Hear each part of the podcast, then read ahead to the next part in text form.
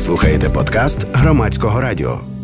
Говоримо із головою партії самопоміч, заступницею голови Верховної Ради у період з 2014 по 2019 роки, співголовою Львівського безпекового форуму Оксаною Сироїд про те, хто може стати союзниками України у протистоянні російській агресії у Чорному та Азовському морях, а також про значення тероборони в обороноспроможності України. На вашу думку, що зараз е, реально може зупинити Росію від подальшого вторгнення в Україну?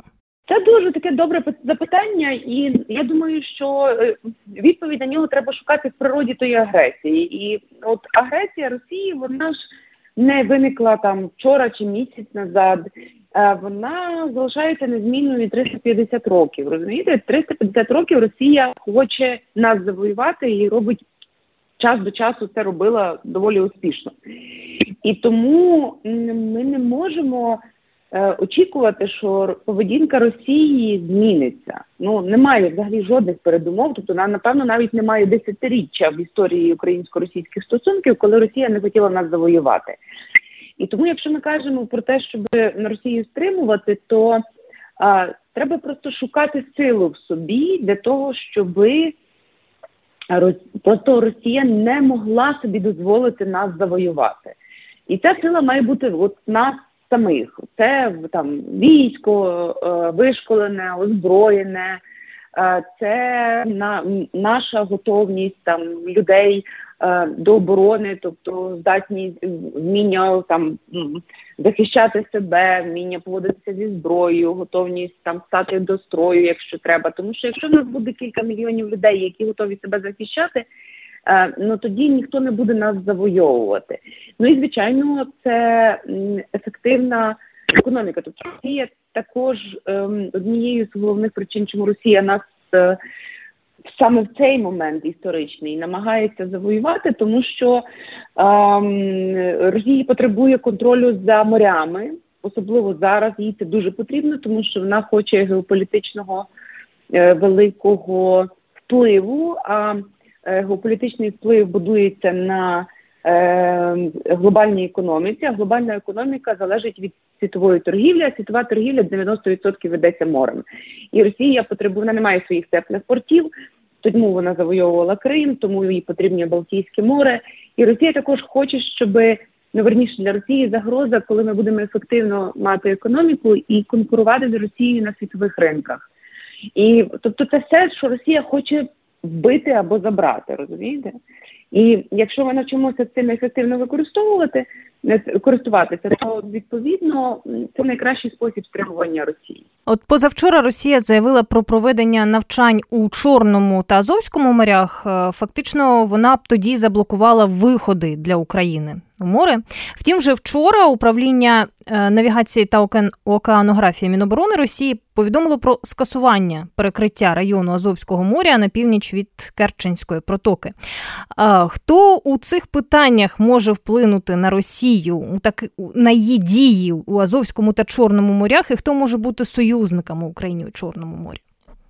Ну, Росія, коли спочатку заблокувала, а потім, начебто, не заблокувала, то вона показує тим, що вона може це зробити. Так, от вона продемонструє, я можу це зробити, і робить це вона. Ем, ну і вони ж це не приховали цього разу. Вони чесно про це написали. Що е, вони тренують сьогодні оці кораблі. Виконувати бойові завдання, тобто виконувати бойові завдання захисту російських інтересів Чорному і Середземному морях. Тобто, фактично, Росія е, демонструє, що їй потрібно от, контроль цієї акваторії і Чорного і Азовського і, і Середземного морів. Ну, Азовське зрозуміло, тому що воно не має навіть того там самостійної тесті такої. І від, відтак нам треба шукати союзників а, саме в. Е, в цій акваторії, в акваторії Чорного моря, в акваторії Середземного моря. Тут природним союзником Е, потрібно робити так, ну якби будувати ці союзні стосунки з Туреччиною, тому що Туреччина зовсім не зацікавлена в домінуванні Росії у е, Чорному і Середземному морі морях, і а, також дивитися на інші країни, зокрема країни НАТО, які от мають е, Вихід також до Чорного і Середземного морів, і до речі, ну таких, наприклад, як Румунія. Але до речі, треба також брати до уваги, що Росія ж готувалася не тільки тобто до захоплення Чорного і Середземного морів, не тільки через Е, анексію окупацію Криму, але також, наприклад, через куповування землі е, вздовж е, берегової лінії, наприклад, там Чорногорії, так е, Болгарії. Тобто, це все це все є оця сама стратегія. Насправді захоплення е, морів, яку Росія веде, і те ж саме, наприклад, стосується Латвії. Ну тобто, це це одна і та сама політика.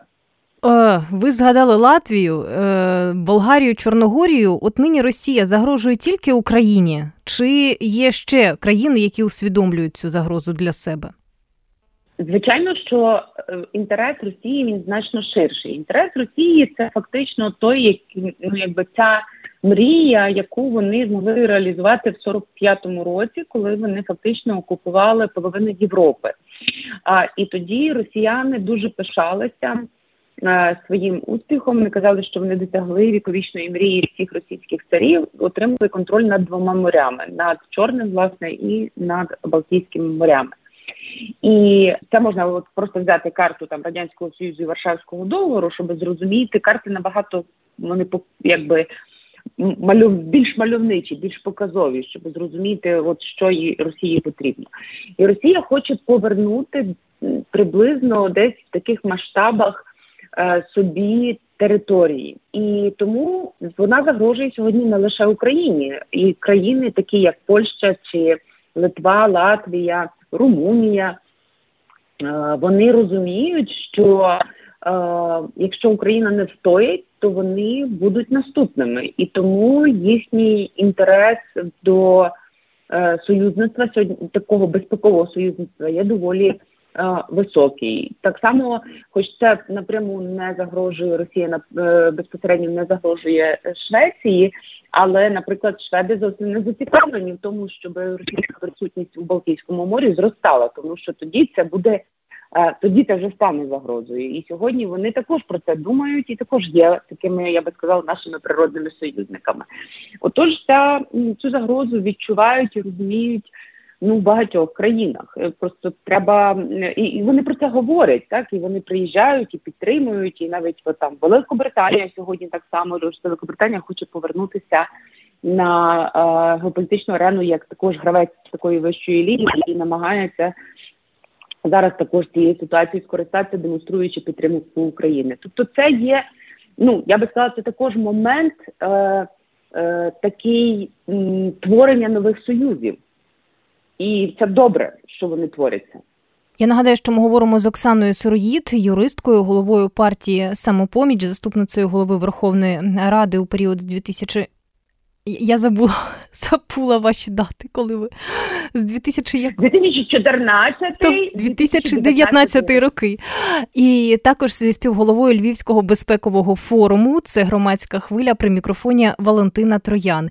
І ви у своїй колонці для української правди також згадуєте про те, що Північний потік 2 є одним із інструментів захоплення Балтійського моря Росією. Чому, на вашу думку, країни, які напевно розуміють це, не заперечували проти цього будівництва північного потоку?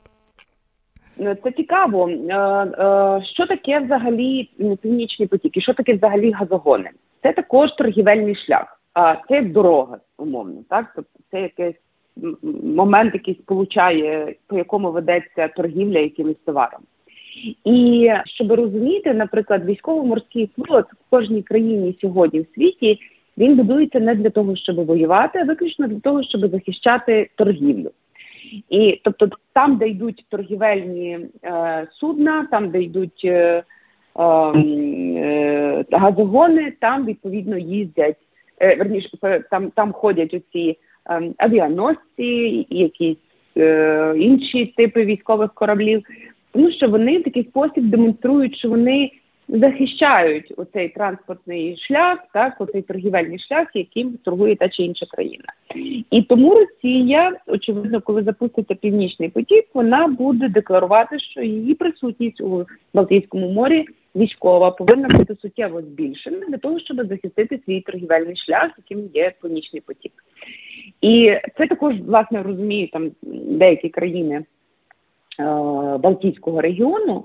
Е, однак тут велику роль відіграла Німеччина. На жаль, Німеччина ніколи не відчувала повноцінної загрози з боку Росії. Я більше скажу, навіть від радянського союзу е, після Другої світової війни.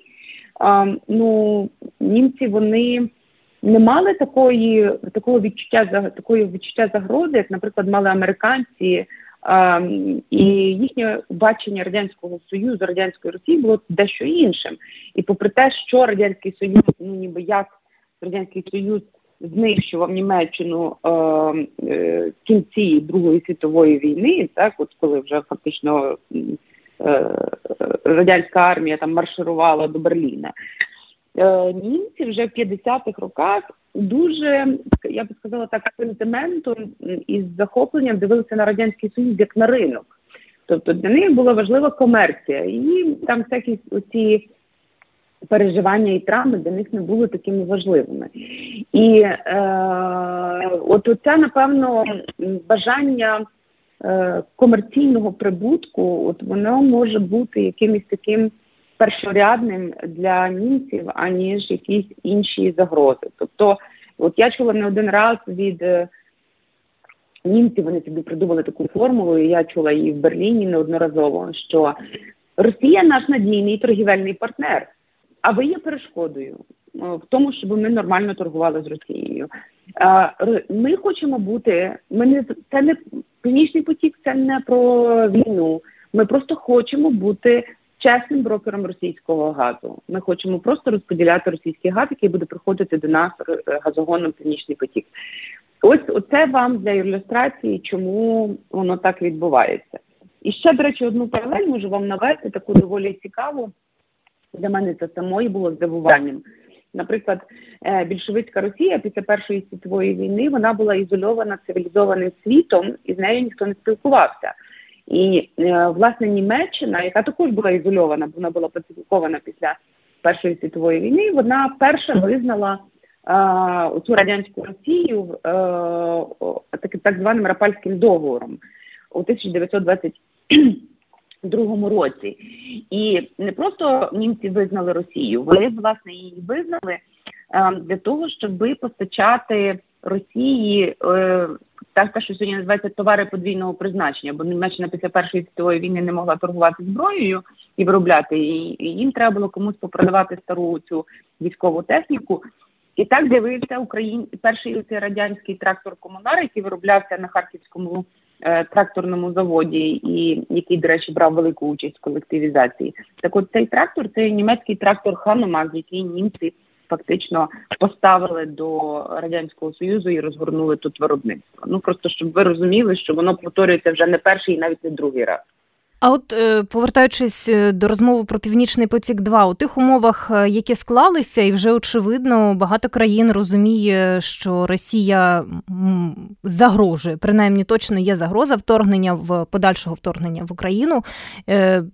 Напружені ще низка країн. А у цих умовах Північний потік 2 він може стати важелем впливу на Росію, реальним важелем впливу, чи ні? Це не має значення. Я не бачу сьогодні такої, я би сказала, ем, е, усвідомленої волі взагалі цей проект закрити. Тобто сьогодні всі е, країни, звичайно, Німеччина, але в тому числі і Сполучені Штати, вони шукають для себе якогось такого. Аргументу пристойного, та чому це все таки як як і чому це все таки могло можна би було запустити, А, і це не добре, тому що запуск північного потоку він Е, ну це також бомба сповільненої дії. Так, тобто, точно він він точно зіграє свою негативну роль і відб'ється негативно на е, геополітичній стабільності в Європі. І це точно буде одним із, е, я би сказала, таким моментом, з якого народяться новітні чвари у Європейському Союзі. Це розуміє, і власне розхитування Європейського союзу є одна з є одним завдань Росії. А, І це буде відбуватися ну, дуже просто. Тобто Німеччина декларує, що вона хоче бути чесним брокером російського газу. Е, В результаті багато країн будуть залежати від того, яким наскільки чесним брокером Німеччина стане. Ну і там всякі можливі нюанси. Ну і почнуться. Е, вже всередині Європейського союзу, що Росія звичайно і використає на свою користь. Ну тобто більше північний потік 2 може стати причиною якихось непорозумінь саме між європейськими країнами і аж ніяк е, не матиме поганого впливу на, на Росію. Ну, виходить, що так. Північний потік, е, ну не як зупинення північного потоку має негативний вплив на Росію. Тобто, якщо ми хочемо стримувати Росію, то ми мали би не допустити північного потоку. Але сьогодні це зайшло доволі далеко. Тобто, сьогодні ну потрібна дуже дуже великий сьогодні потрібен дуже великий рівень волі, а, е, найперше Німеччини, так сказати, що ну ви знаєте, це все таки недобра історія. Давайте ми це зупинимо. Але уявіть собі, скільки туди вкладено німецьких, в тому числі грошей, так і а, навіть та конструкція наглядової ради, яка сьогодні є. Газпрому, так від північного потоку. Тобто, це все одно ну росіяни ж не просто так німці туди заводили. Вони ж заводили власне для того, щоб лобіювати, щоб в Німеччині лобіювати інтереси от цього проекту, і зупинити його було б дуже добре. Дуже добре, особливо для України, тому що для України запис північної потоку це раніше чи пізніше означає спорожніння нашої труби, а це означає, що ми втрачаємо е, один з дуже важливих важелів захисту. Тобто труба сьогодні нас захищає, якби там не було, і е, фізично захищає. Тобто це такий своєрідний щит для нас. Е, і тому нам би було дуже добре, якби це зупин цей проект був зупинений. Ну будемо спостерігати. Пані Оксано, чи передбачаються які, якісь заходи у, рам, у рамках Львівського безпекового форуму найближчим часом? Щоб актуалізувати проблему, привернути до неї увагу, можливо, знову таки якісь майданчики створити, де люди могли б обмінюватися думками. Зараз ми думаємо е, про те, щоб присвятити на цьогорічний наш е, форум от власне питанню стійкості, питань і спротиву на місцевому рівні. Ми бачимо зараз, як ем, територіальна оборона розгортається. Ми бачимо з одного боку енергію людей, які би хотіли долучитися, і бажання там самої територіальної оборони, наприклад, бути успішним і бути таким, якби тим Е, середовищем, яке навчить людей і буде їх гуртувати довкола е, питання спротиву і захисту себе і своїх громад. Е, але ми вчимося, тобто нам треба навчитися, як це робити, що це не ну це не не бавитися там якісь війнушки, так тобто, це розуміти. Що таке громада в сенсі там інфраструктури, які там є, е, які що є безпекою громади, наприклад, вода, Е, каналізація, там кладовища, тобто це все те ті речі, те, які те, що називається об'єкти критичної інфраструктури, які ми повинні знати, де вони є, е, як з ними обходиться, як обходиться з ними в надзвичайних ситуаціях. І, е, і також яким чином люди можуть себе тренувати, ну в тому числі, наприклад, ем, розуміти там глобальні загрози, розуміти, як воно може розвиватися на українській території, тому що ми сьогодні дофантазовуємо багато через те, що ми не маємо знання, і е, от нам би дуже хотілося, щоб е, українці, от аж на рівні громад, щоб вони розуміли. І мали і якесь більше геополітичного тобто того знання, щоб Росія ними так легко не могла маніпулювати, і з іншого боку, вони розуміли свою власну силу і також відповідальність свою за збройні сили. Ось такий десь такий цьогорічний наш задум. Пані Оксано, от ви про територіальну оборону згадали, це важливо, і ми багато ефірів присвятили, щоб розтлумачувати людям, що ж таке є територіальна оборона. Натомість мене дуже зачепив ем, один дзвінок у студію. Я хочу ну так трохи переповісти про що йшлося. Жінка подзвонила і сказала, що ну Створення загонів територіальної оборони свідчить про неспроможність української армії протистояти ворогу самостійно. Тобто люди якось по-своєму інтерпретують створення цих загонів. А от хотілося б, щоб ви проговорили, чому це створення цих загонів це перемога, а не зрада? Це це дуже просто. Ми повинні дивитися, тобто ми повинні формувати свою систему спротиву і стримування загрози Росії з огляду на її природу тої загрози. Якщо ви дивитеся на чисельність російської армії, це є там понад мільйон людей. А, І а, ну окрім зброї, тобто зрозуміло, ядерна зброя, там і інша зброя, але е, найперше це є е, чисельність військова.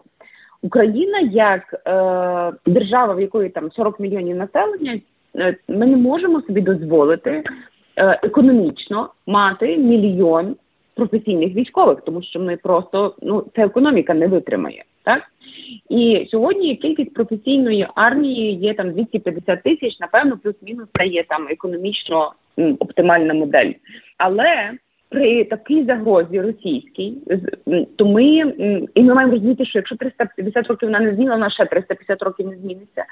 То нам, щоб стримувати цю загрозу, ми повинні мати більше. Тобто ми повинні мати кілька мільйонів людей, готових до спротиву. Наприклад, як це є в Ізраїлі.